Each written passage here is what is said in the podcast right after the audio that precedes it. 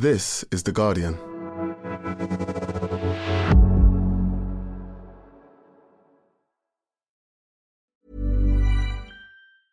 Finding your perfect home was hard, but thanks to Burrow, furnishing it has never been easier.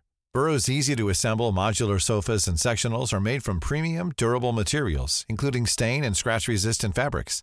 So they're not just comfortable and stylish, they're built to last.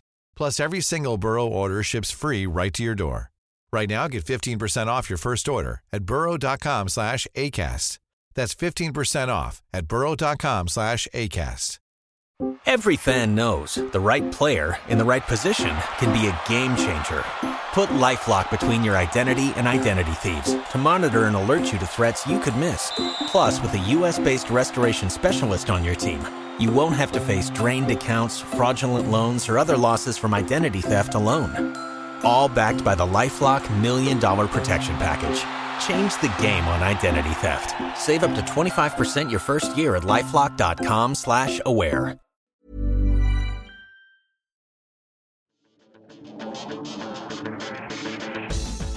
Hello and welcome to the Guardian Football Weekly. Another chance to applaud heroic failure for England fans as the Lionesses lose the World Cup final, outplayed by Bonmati in Spain, and just a little flat on the night. Imagine how good the Spanish would be if they liked their manager. Then to the Premier League, Manchester United in crisis. Ange Ball is real. Chelsea in crisis. How long do we do the perhaps they need to buy some players gags? Uh, City win this weekend's title decider. Phil Foden with his best Kevin De Bruyne impression. Brighton just keep reforming and more impressive than last time, like a beheaded worm, if that's how worms work. Everton are bad, Liverpool are okay, Brentford are good, and Nottingham Forest are just better than Sheffield United. There'll, of course, be no mention of Cambridge United being top of League One. There'll be your questions, and that's today's Guardian Football Weekly.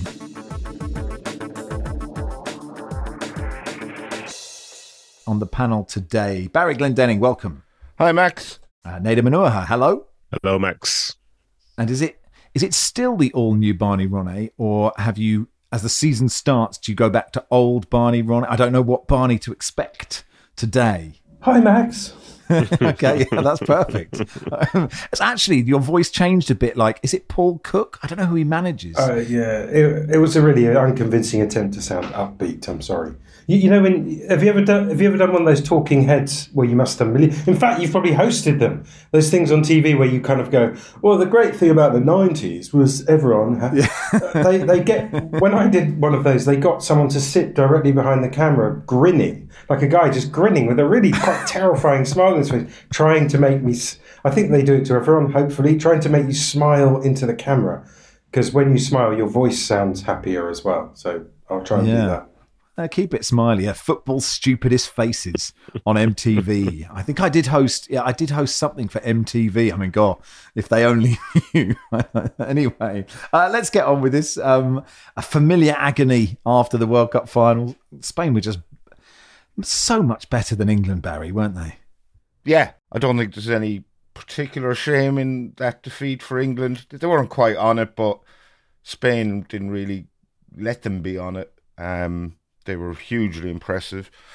By far the better team and deserving winners, and it sort of makes a mockery of that hiding they got at the hands of Japan earlier in the tournament, which no one really saw coming and obviously proved to be a, a one off aberration. Um, I'm not sure what the atmosphere is going to be like on the plane back to, to Madrid or wherever because quite obviously a sizable contingent of the Spanish side appear to absolutely despise their manager. Uh, one of the players, very sadly, heard that her dad died after the game. And you have that um, controversy over the Spanish FA president kissing Jennifer Hermoso on the mouth, uh, which seemed to be an unwanted celebratory uh, gesture of affection. So, yeah, it could be a, a, quite muted, weird atmosphere on that plane home to Spain. But you know, they, they just have better players in nearly every department. My my antipathy for the English men's team is well known, but I would have been quite happy to see the Lionesses win, but they, they weren't good enough. Yeah, I mean that's right, Nedum, isn't it? There's no shame. It's a shame to lose a World Cup final, right? Because they don't come around that often. But there's no shame in losing to a team who are just better than you. Um, yeah, you see, this that's not necessarily the way football works, is it? That's why we see upsets every single year. That's why we sort of tune in to watch games on the weekend because it seems like it's going to be obvious, but you never really know. And I think for that England side, I think as a matchup standpoint, yeah, you could argue that you know Spain are a better team overall, but there's nothing to say that England couldn't have gotten a result. Probably the same way Japan did against Spain, but things didn't necessarily go their way. And I think uh, the influence of like Paralluelo and Bonmati and people like this, they were just so good it was so so good. And the way they could sort of drive through midfield i think on a different day they're probably a bit more clinical as well. It's tough to just say it was done especially when it's like 13 minutes extra whatever it was. And then you know they've they're throwing everyone forward. You've got millie bright playing the big center forward everything like throw, kitchen sink the kitchen sink down under. I was watching it firsthand in hd it was fantastic. But as I say, it feels to me, and I guess to you as well, like the better team won on the day. And I think that'll be the disappointment that England have because I think they could have sort of put forward a better account of themselves. And if they did that, maybe they could have won it. Mm, I did enjoy Millie Bright in the Paul Warhurst role, Barney. I mean, they should Sarina Wiegman, because like sort of universally loved, obviously won the Euros, but I don't think she got it right yesterday, did she? Well, no, because they lost the game in the end. I mean, it's one of those things, isn't it? I, as I get older, I feel increasingly. I mean, obviously, managers get things wrong. Managers also, as Nedum will know, see their players look them in the eyes straight up every day in training and know absolutely everything about them and sometimes make the right decisions based on things we don't know about. I mean, it was a slightly odd substitution situation, but uh, I think I kind of have to trust her. I, am I was glad to see Spain win because um, the Barcelona team, that's kind of the template for that team, is absolutely sensational. I mean, they're just brilliant to watch. They remind me a bit of the um, sort of early Xavi uh, Iniesta men's team just in terms of the idea of what they want to do with the ball and the way they keep it is just sensational. Um, it's just a really good tournament. There's no point worrying about England losing the final. It, it was a great tournament. It worked really well. Cut cut through was really good. Um, it, seems pointless to even talk about it, but I will talk about one thing. I, when during the final, I went to get some food near, and near my house in Peckham. I was just walking down the road, and I heard uh, a really angry man's voice shouting, fuck off out of an open window, which had a George Cross hanging out of it, um, as England failed to score uh, for some, you know, mischance or something like that. I, Are you sure it wasn't Mary Earps' voice after she'd saved the penalty? I did think it might have been to do with Millwall losing to Norwich at the same time, but it wasn't. There was an England flag hanging out the window, and I thought that's cut through. Yeah, people that angry um, you know, yelling stuff at their TVs on a Sunday more Sunday lunchtime. I thought that's great cut through. Um, there's there's now probably no need to even talk about cut through anymore, which is is is really good progress. Unless, of course, they were just shouting at you, Barney. I mean... that that's a strong possibility as well. Uh, look, Women's Football Weekly was released on our feed yesterday. It, it, will be there if you haven't heard it yet. So go there for a full detailed rundown. We're going to do a special episode next Tuesday um, on the tournament and sort of where women's football goes from here.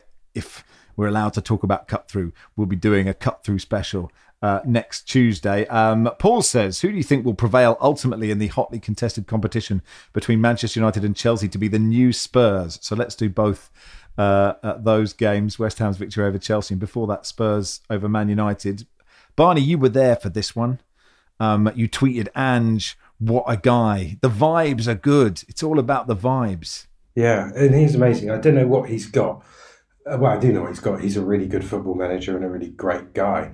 But I'd just love to have 1% of it. He has such charisma.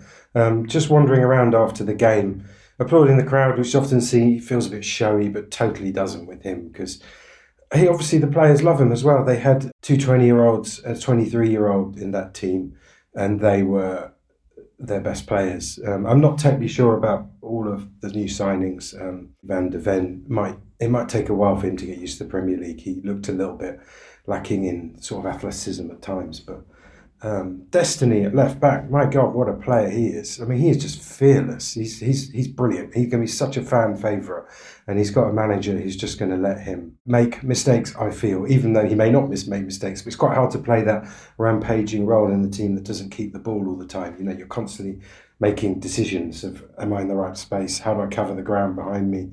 Um, you know, it's a bit easier to be to be João Cancelo when your team has the ball a lot.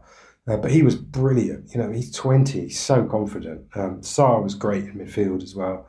And just, I feel like Tottenham have accidentally hired the wrong, ma- the right manager. By accident, they've got someone who will make them feel happier. Because the idea that they should be winning things all the time always seemed a bit odd. Do they need a super stadium? Probably not.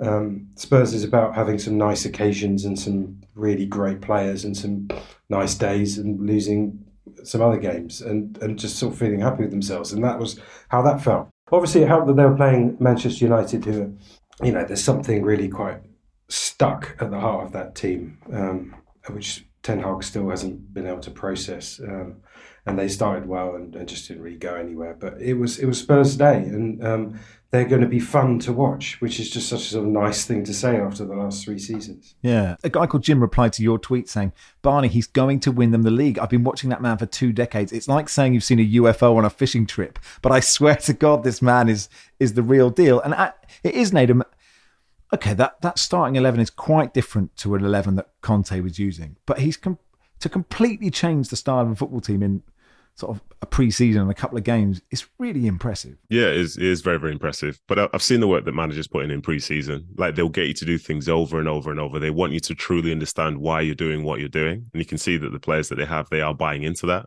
I don't think they're near their sort of final form in terms of really understanding and trusting it just yet. Um, I think as Barney was saying, like you know, certain people will build into it in time. But it is it is nice. Like it's it's like the exact opposite of what we've seen for the last few years. And it you know, it could work, but then in the same breath, not to pour water on it like I'm about to. But uh Please last do. week against yeah, I'm not I know there's some people who aren't XG pervs, but like last week Brentford was higher than Spurs's, and this week United's was higher than Spurs's as well. United on a different day probably score, say the Fernandes header, the Antony one where it hits the post so for as bad as United were, relatively speaking, they still on a different day could have gotten something from the game. But just from a pure playing standpoint, yes, I will be watching more Spurs games this year. Something I never thought I would say. But then also, I, I like it. Like a team that loses their star, and so as such, the sky should be falling in. All of a sudden, they're like, they're fine. It's funny how football works, isn't it? Nathan's right, Barry. On a different day, United win or definitely score.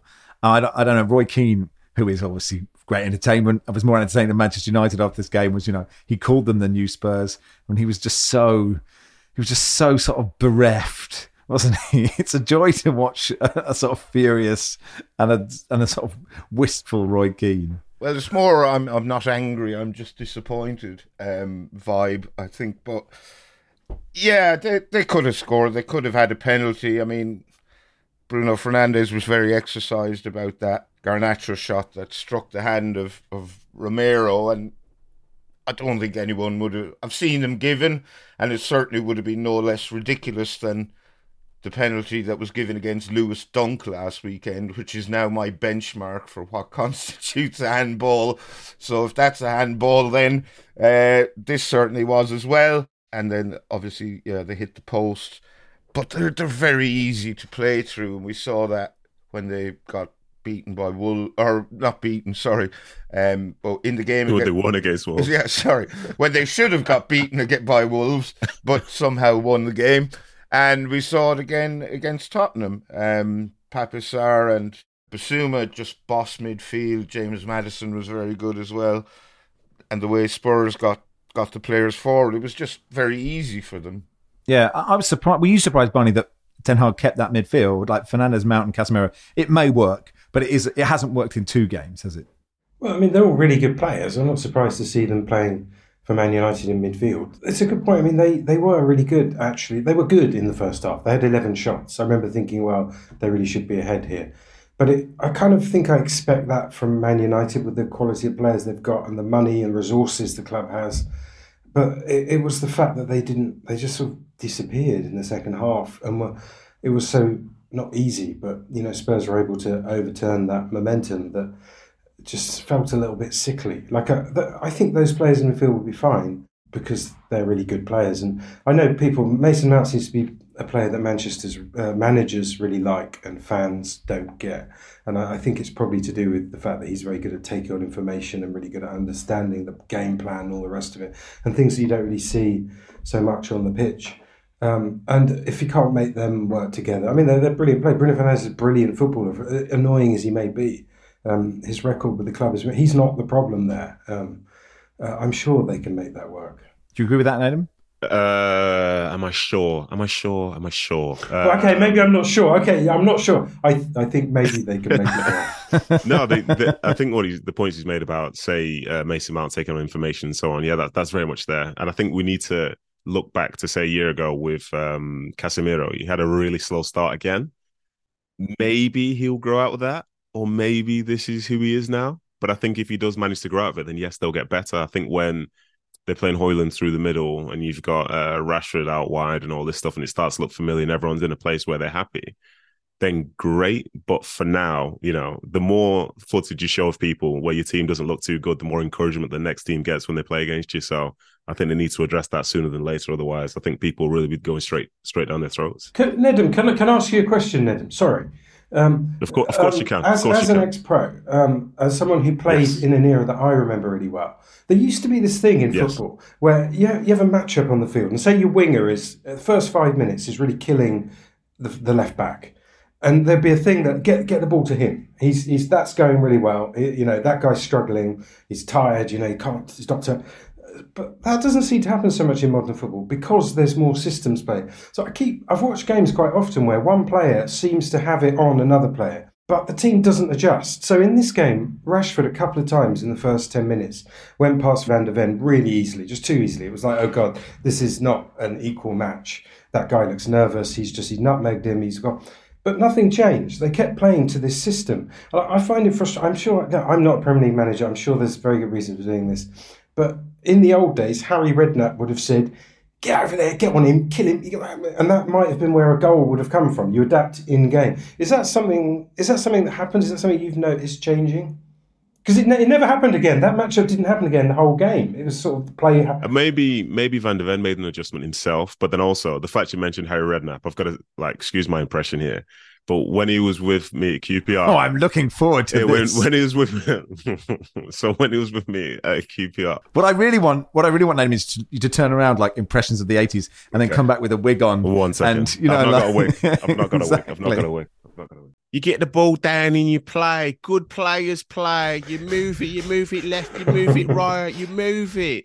And then we'll be playing in the game, moving it left and right, and he doesn't like it. So we change it. Say, get it to Bobby. Knock it up to Bobby. That's Bobby Zamora for people that don't know. And that's exactly what we did. And that was like our main strategy. We'd always try and start playing. And then he's like, nah, this is making me feel a bit uneasy. Just lump it forward to the number nine. So yeah, like playing on that sort of someone's weakness, it certainly can be a thing. But I think it's more so for teams who are really probably a bit more one dimensional because United did create other chances as well. And I think if it's for me on the field, it's up to like Fernandes and Mount and other people to see that matchup's working and to keep trying to do it because you will find yourself in certain areas. But you're right, maybe I don't think a manager's telling someone they have to play out wide or they have to do this or they have to do that. But I think some players these days they don't really acknowledge how much of a weakness something can be for the opposition. So they just play the game normally. But I think the best of the best, they see what's going on and they just try and maximize that opportunity, I, I reckon. Chris got in touch. I think after Kilmarnock had knocked Celtic out of the League Cup, saying, "Max, I blame you for Ange leaving Celtic. I don't think I'll ever be able to forgive you for that." So not just Barca Jim. There's a, an increasing number of Celtic fans. Uh, let's go to the London Stadium. West Ham three, Chelsea one. Peter says, "Is it time that Chelsea dip into the transfer market to get some new players?" I'm still here for these gags, Barry. I mean, it was a brilliant win for West Ham, wasn't it? It was, and you know Chelsea weren't terrible. Uh, they, I thought they played quite well. They looked a little bit disjointed, which you'd expect with so many new players getting used to each other. I think there was an interesting stat on Match of the Day two last night. David Moyes, his last six Premier League wins over Chelsea have been against six different managers. Which, a, I was surprised David Moyes has six Premier League wins against Chelsea. I, I thought West Ham would struggle really badly this season, but on the evidence of uh, this performance, they should be okay. It was a really good performance from Michael Antonio, who I thought was superb. And yeah, it, it, it was a good win and one I didn't see coming. And actually, no, I'm just trying to think for a fan how to win a game. You know, saving a penalty from the opposition, going down to ten men, but like sticking it out for 25 minutes or even longer. You know, and beating a rival. It's almost perfect. Fantastic. You know what I mean? Scoring that goal at the end as well. Say everyone can start a party and everyone decided to stay. This is why you stay. this is our football club. This is who we are. This is, you know what I mean? Like, it's it was a great result for them, and I think it was funny after the game. David Moyes was really bigging up Chelsea. They're such a good side. I watched them last week; they were incredible. I think he's after bonus points in the league as well. Didn't get one extra if the team you played against is just that much better. yeah, they they it was West Ham will be a tough matchup for a lot of for a lot of teams because they are sort of pretty physical. Did you see the stat that went up when uh, Ward Prowse was taking a corner about who ch- created the most chances from set pieces? It was like Ward Prowse at Southampton and then three West Ham players, I think it was. So he falls perfectly into a system that will put you under pressure with Antonio leading liner, whoever it may be, constantly grafting, Bowen doing the same thing. Benrahma really taking it to you. And in that stadium, when the crowd get going, it's a tough place to go. I never loved going to West Ham, to be honest. Yeah, I, I, I wondered, Barney, if Ward Prowse would go higher. Like, but for a team that may flirt with relegation, he's just going to get you uh, goals from free kicks and assists like he did yesterday. Yeah, I mean, West Ham did win a European trophy last year. I mean, he. No, that's a good point. He's gone to a, a good team.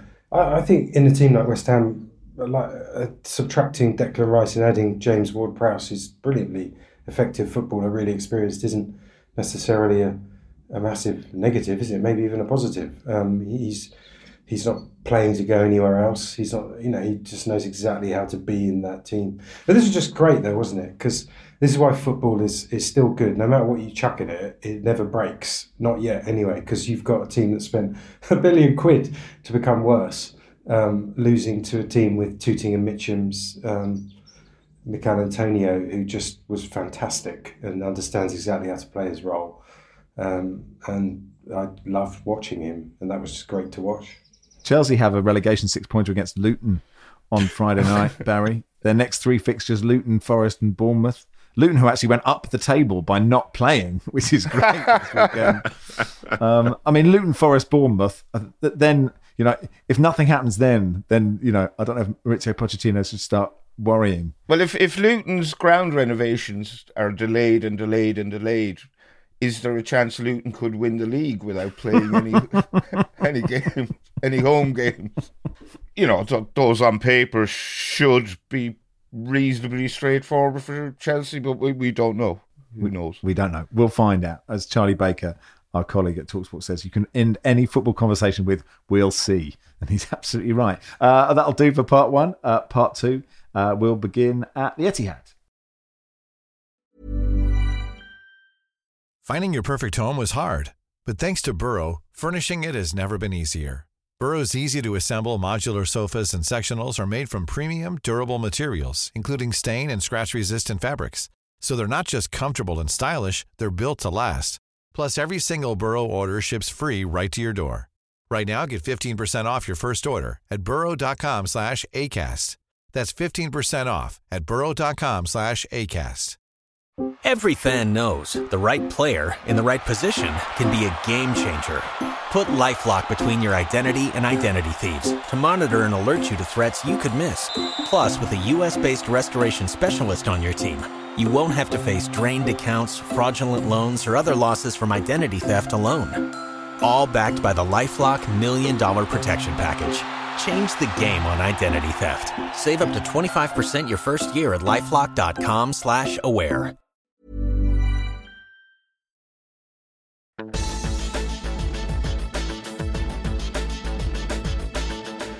Welcome to part two of the Guardian Football Weekly. James says, not a question, but I'll be flying solo to the Bristol live show, as my friends shockingly aren't as addicted to this podcast as I am. I'm looking forward to two hours of vasectomy chat. Uh, yeah, we're going on tour, starting in London uh, on the 13th of November at the Troxy in uh, East London, uh, Bristol on the 14th, Manchester on the 15th, our residency in Dublin 20th and the 21st, and Brighton on the 22nd.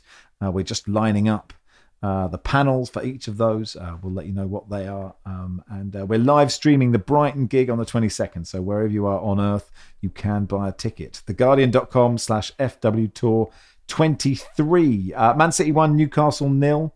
Phil's made him like this game was all about Phil Foden and whether he can fill Kevin De Bruyne's role, albeit in a slightly different way. Wow. And he played really well.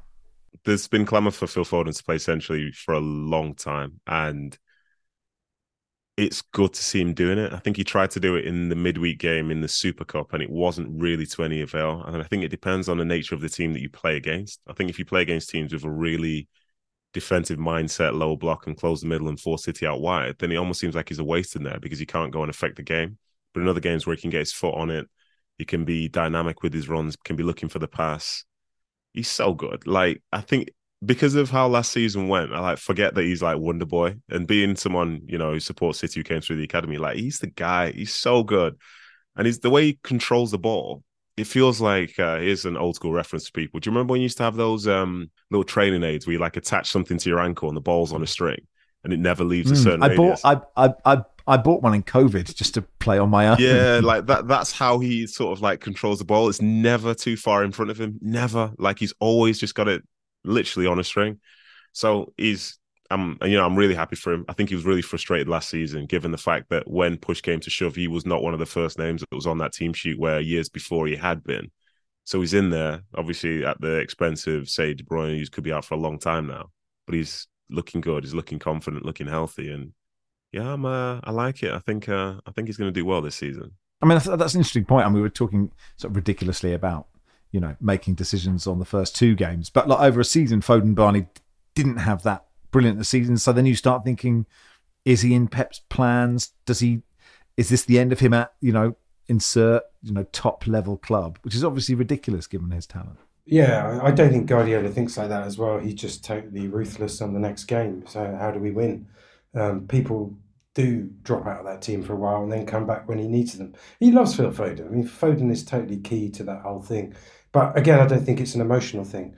Uh, but he, does, he does know how, how good he is. Um, uh, and even though Foden wasn't a main player, you don't think of him playing a lot last season. He did still have a lot of, um, you know, just on the numbers, there were a lot of goals and goal involvements. He, he still played quite a key part.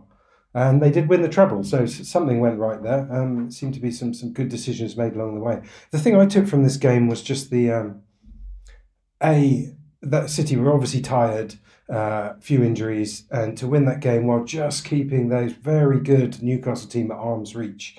That's why they were so pleased at the end because that's the sort of game you just put the points in your back pocket and it just feels good. That's we've done the right thing there. We don't need to ever think about that again. Three points, fine. Have a rest, move on.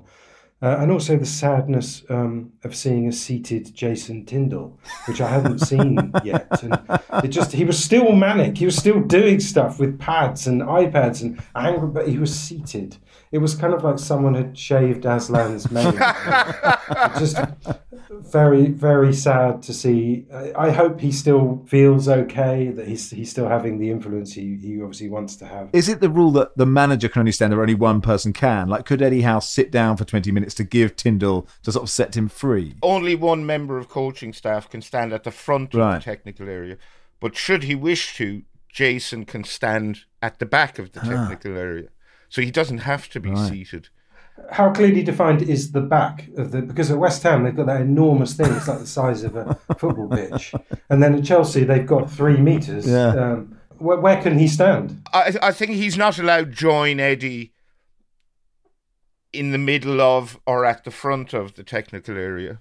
It's it's like a an Irish teenage school disco. There has to be a certain amount of space between them so no nothing untoward can happen. Leave room for the Holy Spirit. That's what the nuns would have said, Barney. but this is like this is like dirty dancing, isn't it? So we could see a sort of revolution, old Morse tossed aside, the liberation of the early '60s as Jason comes leaping out.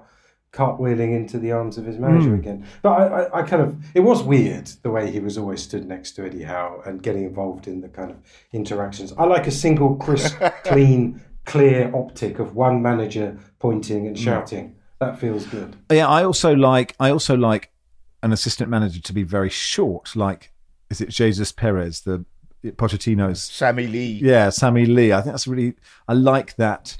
Uh, you know, that is a combination I like. Is it always good cop, bad cop, Nedum? I mean, is the is, is the manager always really tough and the assistant manager's really nice? Not always, no. I think because there's more coaching staff as well. So it might be the assistant to the assistant that you sort of speak to now. Some like the guy who, if the manager has a true, true sidekick, you can barely even access him sometimes. But then there's that other person that has to go and put the cones out. you know, that guy who pretend to be, oh, you know, how you guys feeling? You guys okay? You all you all a bit tired? like, yeah, yeah, I'm tired. I'm tired. Next thing you drop for the weekend because he's told the manager that you're not you don't have the right mindset. But yeah, there's there's so many people that you can connect with that you can connect with. But I wouldn't necessarily say the assistant manager is the one who you go to because he's just that little bit too close to the manager. So yeah, uh, it's not always good cop bad cop. It's just those cops over there and me over here, just like trying to do a training drill. Wolves won Brighton four. Um, Brighton again. Barry sold a load of their best players. They've won their first two games four one, the top of the league. Yeah, and hugely impressive.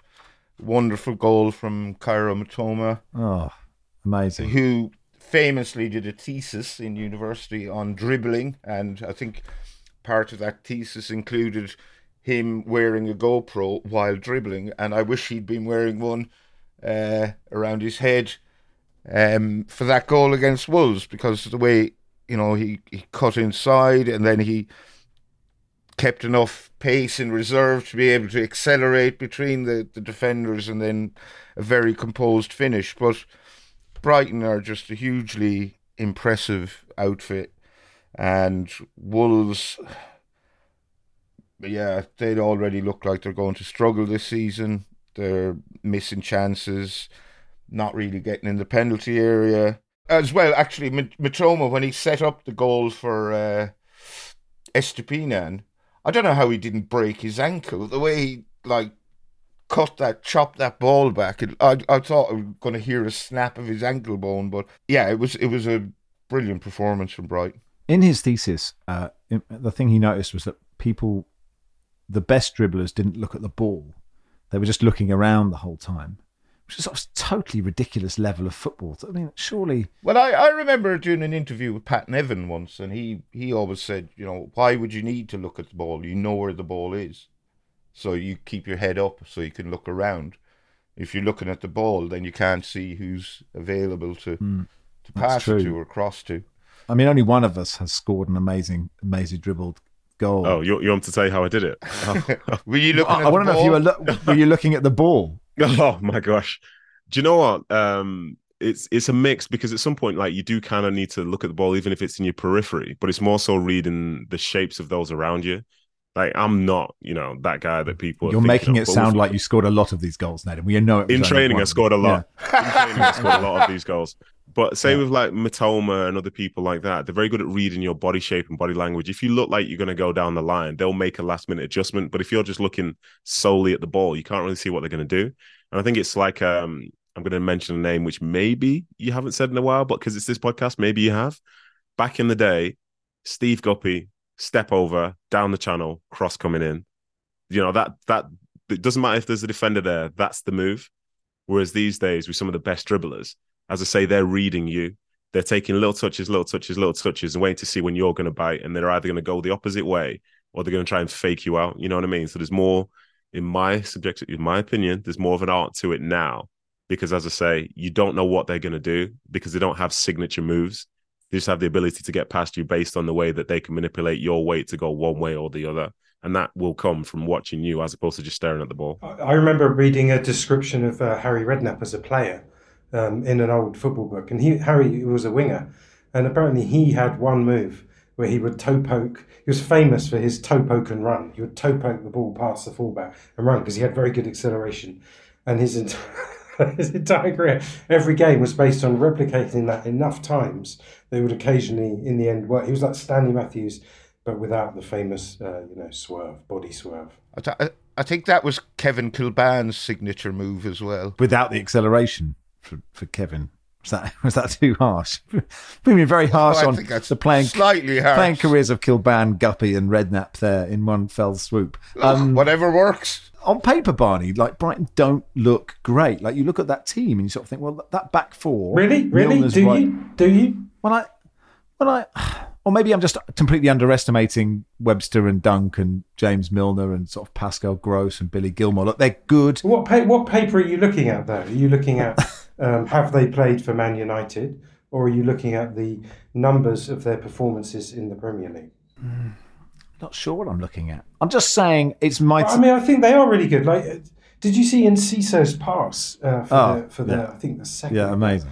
I mean, he is so good. He's about 18 or 19, and that was just so perfectly done. I mean, he's a really, really good player. Um, I think we can accept they're good now, can't we? Right. Yeah. Did you see Matheus Nunes' uh, red card as well?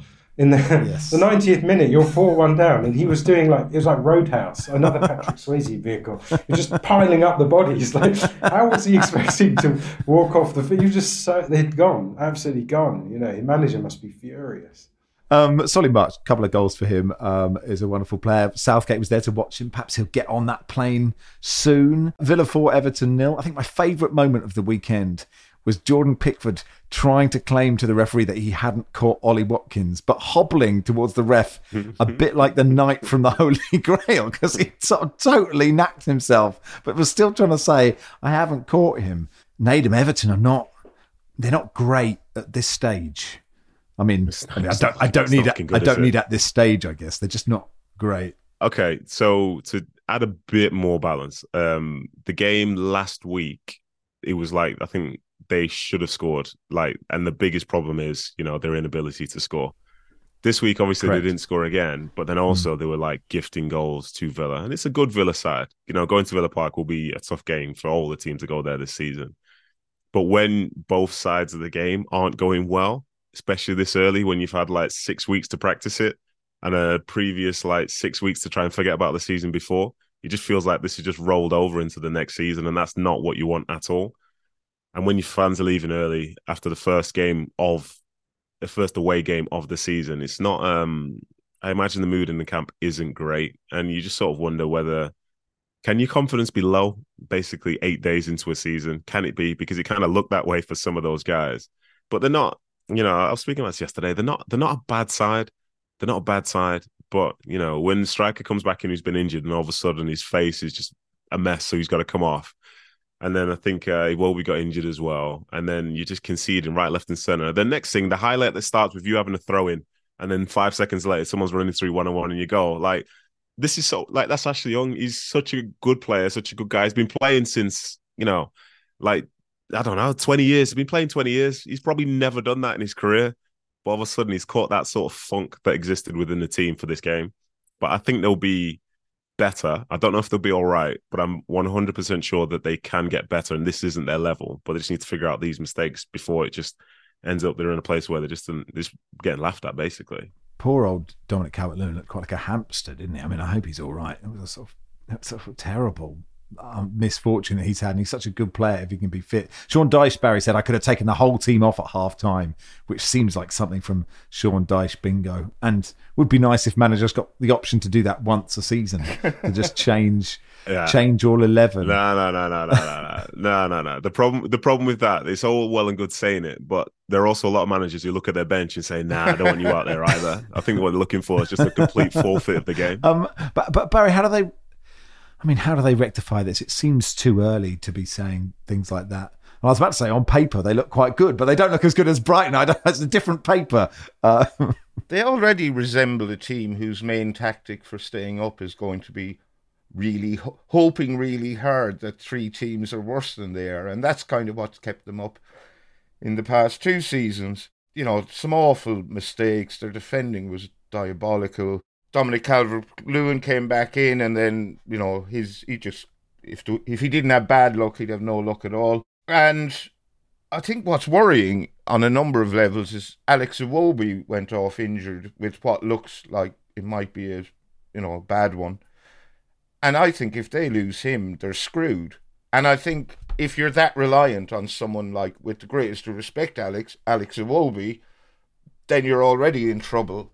Um, he's a decent player, but I, I, I think he would be a, a, terrible loss for them. You know that that performance was absolutely dismal. Hmm. And Villa are good, Barney. I mean, like they, have had to cope with Tyrone Mings and Buendia going out.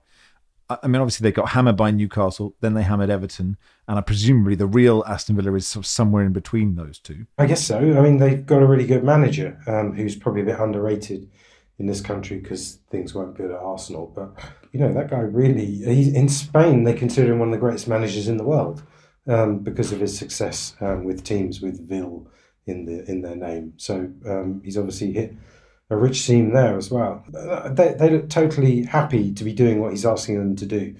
Uh, and he seems to be at a club where um, it's just the right level for the players to totally buy into his messages. And uh, yeah, they're, they're really fun to watch. All right, that'll do for part two. Part three, I'll begin at Anfield.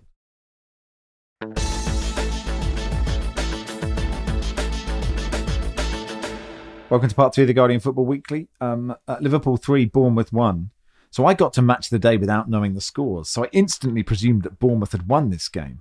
And then when it was 3 1 in the 62nd minute, I was waiting for this kind of extraordinary Bournemouth comeback. And then, you know, sometimes match of the day games just there's a chance and it says full time. I was just totally bemused. I was like, ah, oh, Saturday's football must have been terrible. Sorry, why did you presume Bournemouth won this game?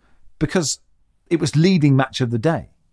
So, oh, you know, okay. match that they had chosen this. I was, and then Bournemouth took the lead. I was like, oh, this is going to be this amazing victory. And then it sort of turned out to be a, I don't know, I don't know if it was a routine win for Liverpool. You're obviously Bournemouth's chief watcher this season, Barry. Um, what did you make of it? I wouldn't say it was routine. Liverpool got off to a really bad start. Liverpool generally, and and Alisson and Trent Alexander-Arnold in particular, uh, they were very lucky not to concede in, I think it was the first minute, and then they did concede in the third. But they gradually turned things around and I suppose won quite comfortably in the end, despite being down to 10 men with uh, Alexis Mac Allister being sent off for that studs up challenge on Ryan Christie, which some people think seem to think was harsh. I, I thought it was fair enough red. I thought Bruno got away with a similar one in the Newcastle game. I can't remember who he tackled, but uh, he didn't get sent off. Mac Allister did, so you know, all we want is consistency, Jeff, etc., and so on. Um, but yeah, it was a decent win. Uh, Dominik Szoboszlai, absolutely top class in this game. He he, if he can maintain you know similar levels of performance on a consistent basis, Liverpool got themselves a real player there, you'd have to say. He's wonderful, Barney, isn't he? Yeah, I mean, he looks a really good player. He seems like a very happy, handsome, nice young man as well. Um, but again, it's only two games into the season, and Premier League is, so grueling, especially playing midfield. You know, it's really a, a hard. I, we have seen people look quite good in opening games. I don't. He's young. I'd give him give him a while. You know, uh, before piling on him in February when he's not producing the same high level against really top teams. But he does look very promising, and I'm sure Jurgen Klopp understands how to sign midfielders. Um, I thought the um, Mac Allister sending off was a bit harsh, just because I thought I thought referees were trying to project a kind of we're not going to get bogged down in these.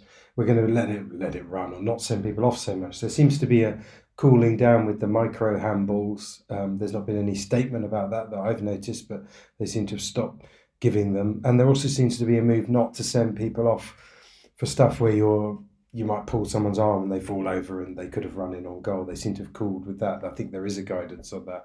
So I thought um, the kind of stuff that proper football men say that's never a red card was actually not going to be a red card. But this was seemed to belong more to the idea that anything with your studs up is dangerous and you'll get sent off for it. Nedum, what have you made of the Caicedo to Lavia to Endo midfield drama of for, for Liverpool?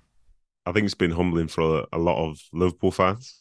Really has, uh, because you know it seems like for some they can't compute the fact that going to Chelsea might be a better move for anyone for any reason at all when you could go to Liverpool, especially at a point where you know everyone can see that Liverpool have a very clear need in that position.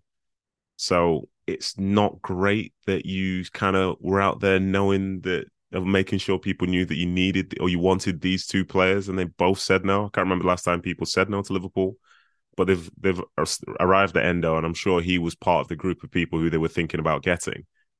But due to the way that it's sort of been led by PR and just the general sort of uh, narrative, it does feel like he's third choice.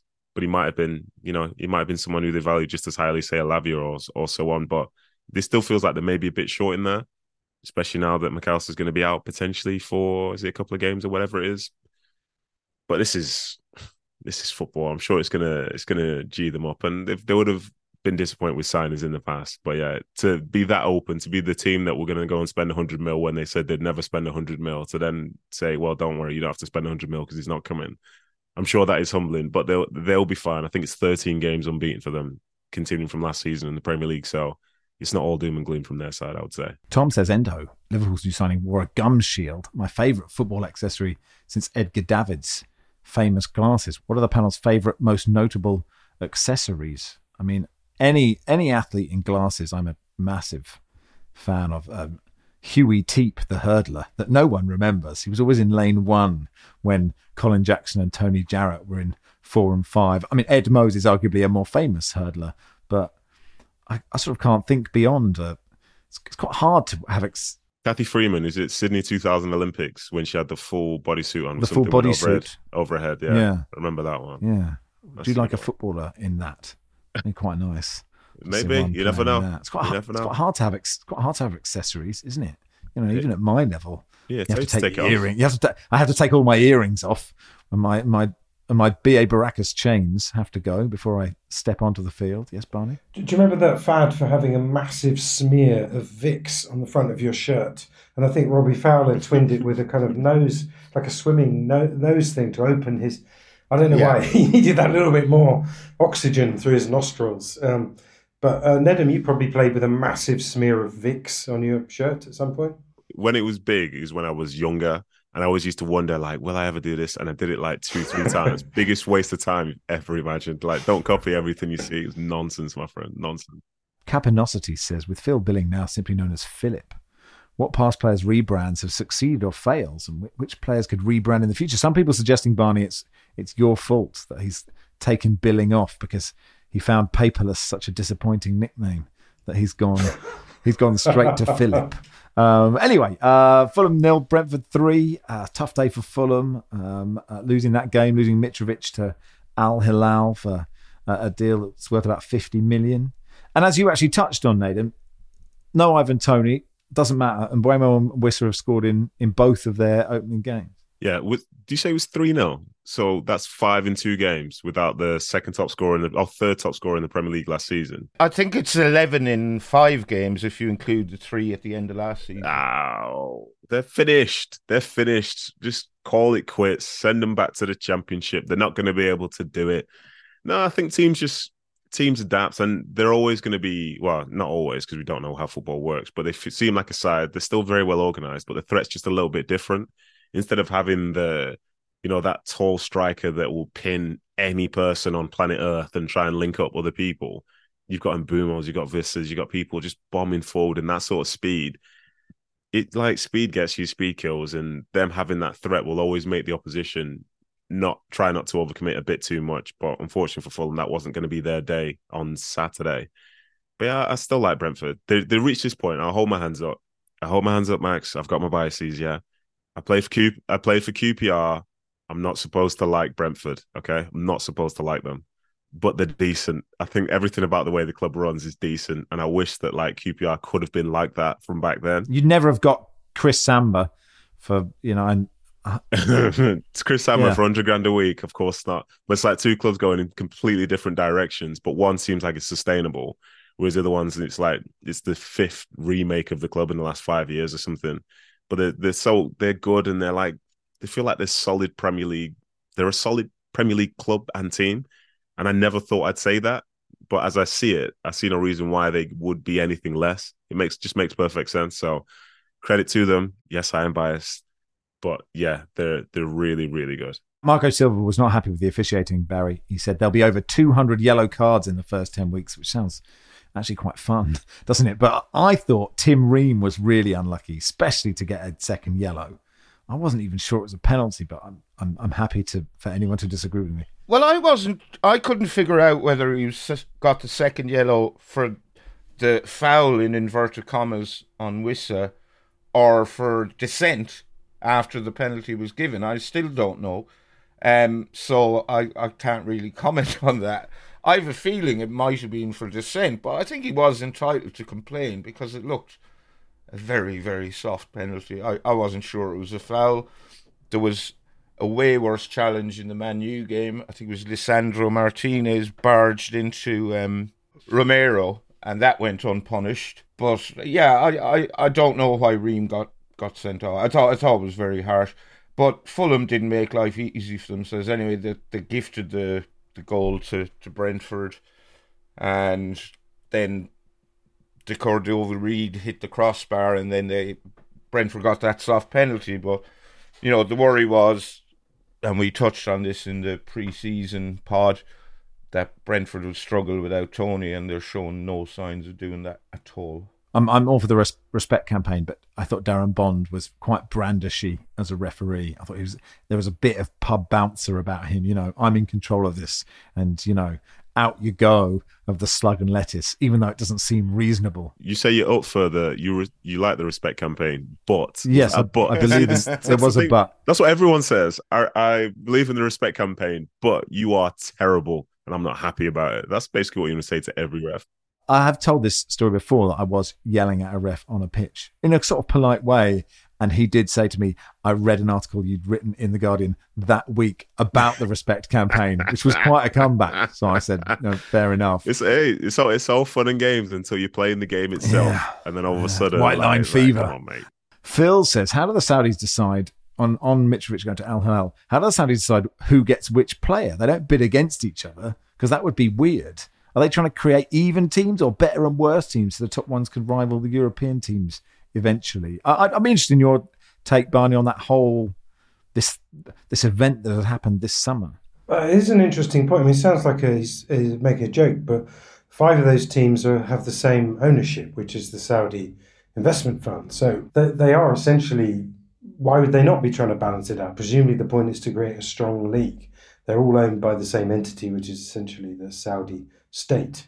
So you'd imagine they might. If not, why not? You're spending hundreds of millions of pounds. Why don't you have some communication? Which isn't an odd thought. I can't stop talking about this subject, even though I don't really want to talk about it much. I, I sort of got in trouble at the weekend for sending a tweet about Saudis and Newcastle. It's just one of those moments where something really strikes you. I'll tell you what I was doing, um, just because it makes me sound stupid. I was um, I was in Sainsbury's car park picking up a machine cut rubberized boot mat um, uh, from the used approved Lexus shop on eBay. It's probably the most Partridge thing I've ever done. It's almost like a parody of Partridge. were, you, were you wearing string driving gloves? Of course. Um, as I was doing that, I was listening to the radio and they were doing a story about the fact that petrol prices have unfortunately gone up.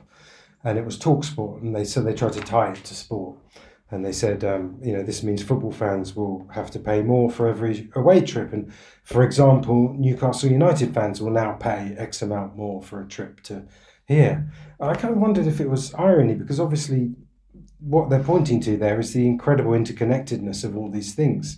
In that Saudi Arabia is the world's greatest, largest single oil producer, the major part of OPEC the reason oil prices have gone up is because there's been a managed and deliberate cut in production by Saudis.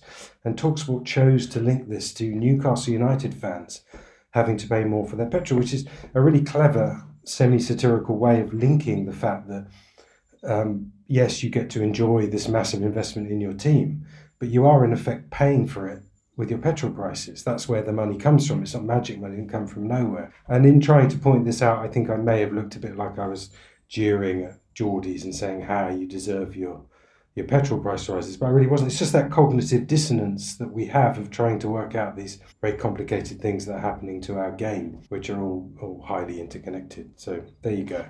People can become offended again. Does the um does the mat fit the Lexus?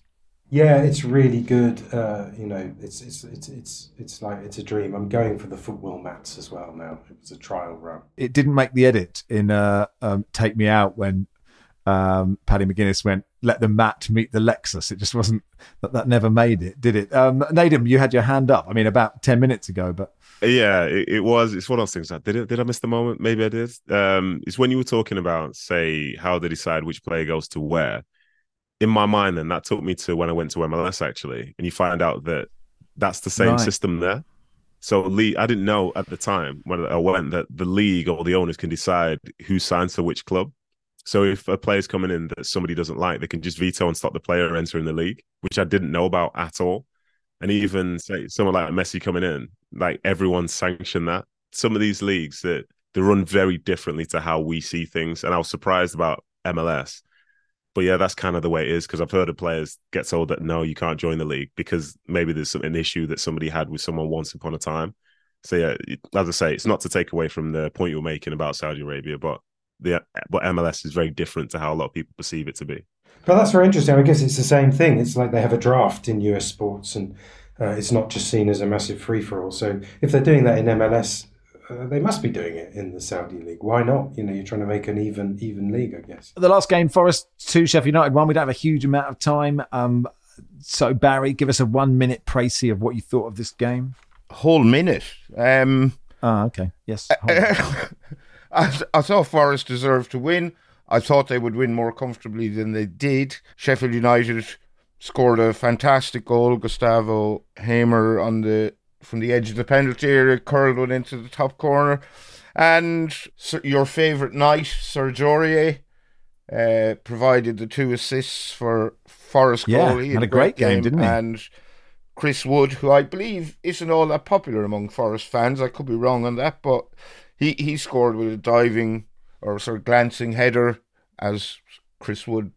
You t- you tend to associate him with more of a meaty headed goal, but uh, he'll he'll take anything he can get at the moment.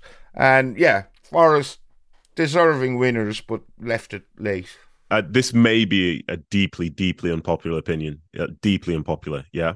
But I think that the fact that everyone else around the world can watch English games, but we couldn't watch that game on Friday, I think that's wrong. And I think it's the the Football Sports Association that say should stay the way that it is.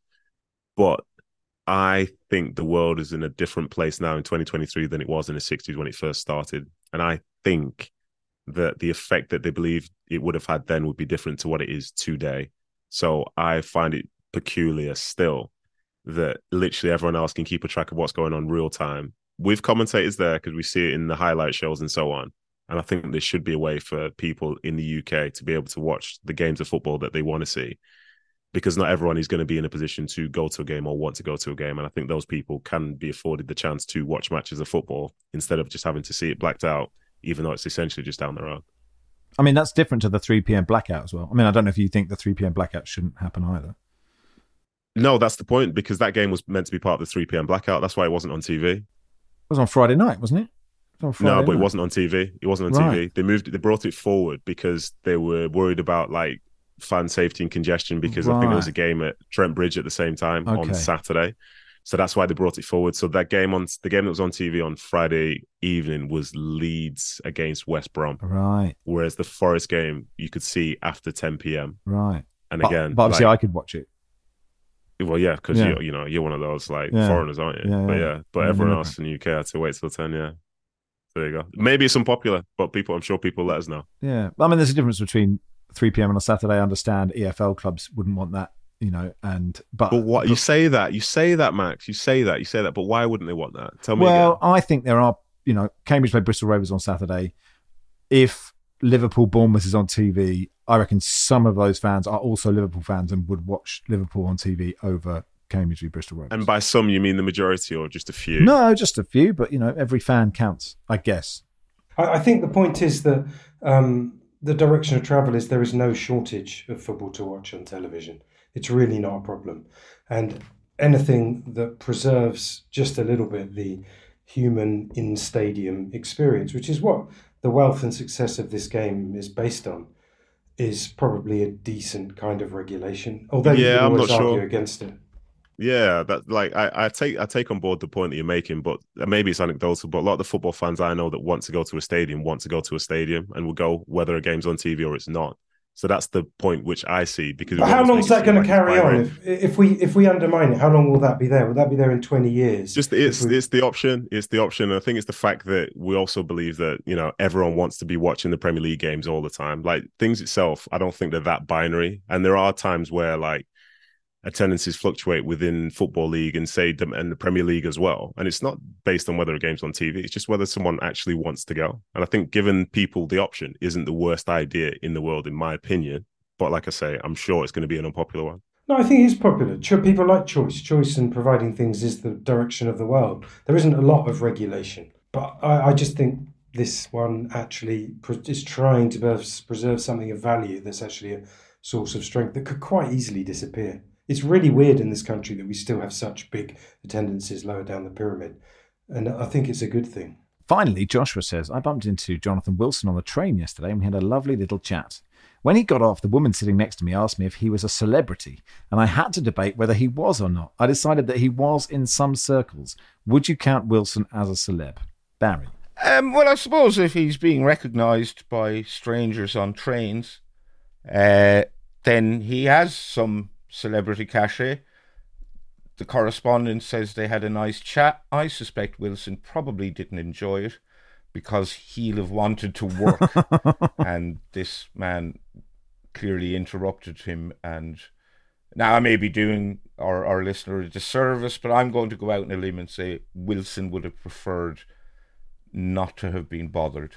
Well, I, I, can I say two things on that? Don't underestimate the intense um, egomaniacal amour propre of Wilson. he would have pretended pretended not to like it, but been. Also, he's really famous because um, Ted Lasso, biggest yes. one of the biggest shows in the world. His book is in was in I think the opening credits or the opening scene. Like it's been a, a massive thing for him. You know, after hanging around waiting to write for him to write um, inverting the pyramid two rather than continual updates it's just had a sort of mid-career shot in the arm. It's the sweet Caroline, and yeah. he's the Neil Diamond of, of football tactics books. He's, he's had a sudden midlife boost. All the Ted Lasso fans who bought Inverting the Pyramid must be gutted in the same way that my friend Nick watched Star Wars and saw Alec Guinness was in it, so then found all the Alec Guinness films in the Radio Times and was deeply disappointed that they were all a bit, they were not like Star Wars. Anyway, that'll do for today. Uh, thanks, Barry. You're welcome. Uh, cheers, Barney. Cheers. Thank you, Nedum. Thank you very much. Uh, Football Weekly is produced by Joel Grove. Our executive producer is Daniel Stevens. Got a Europod tomorrow.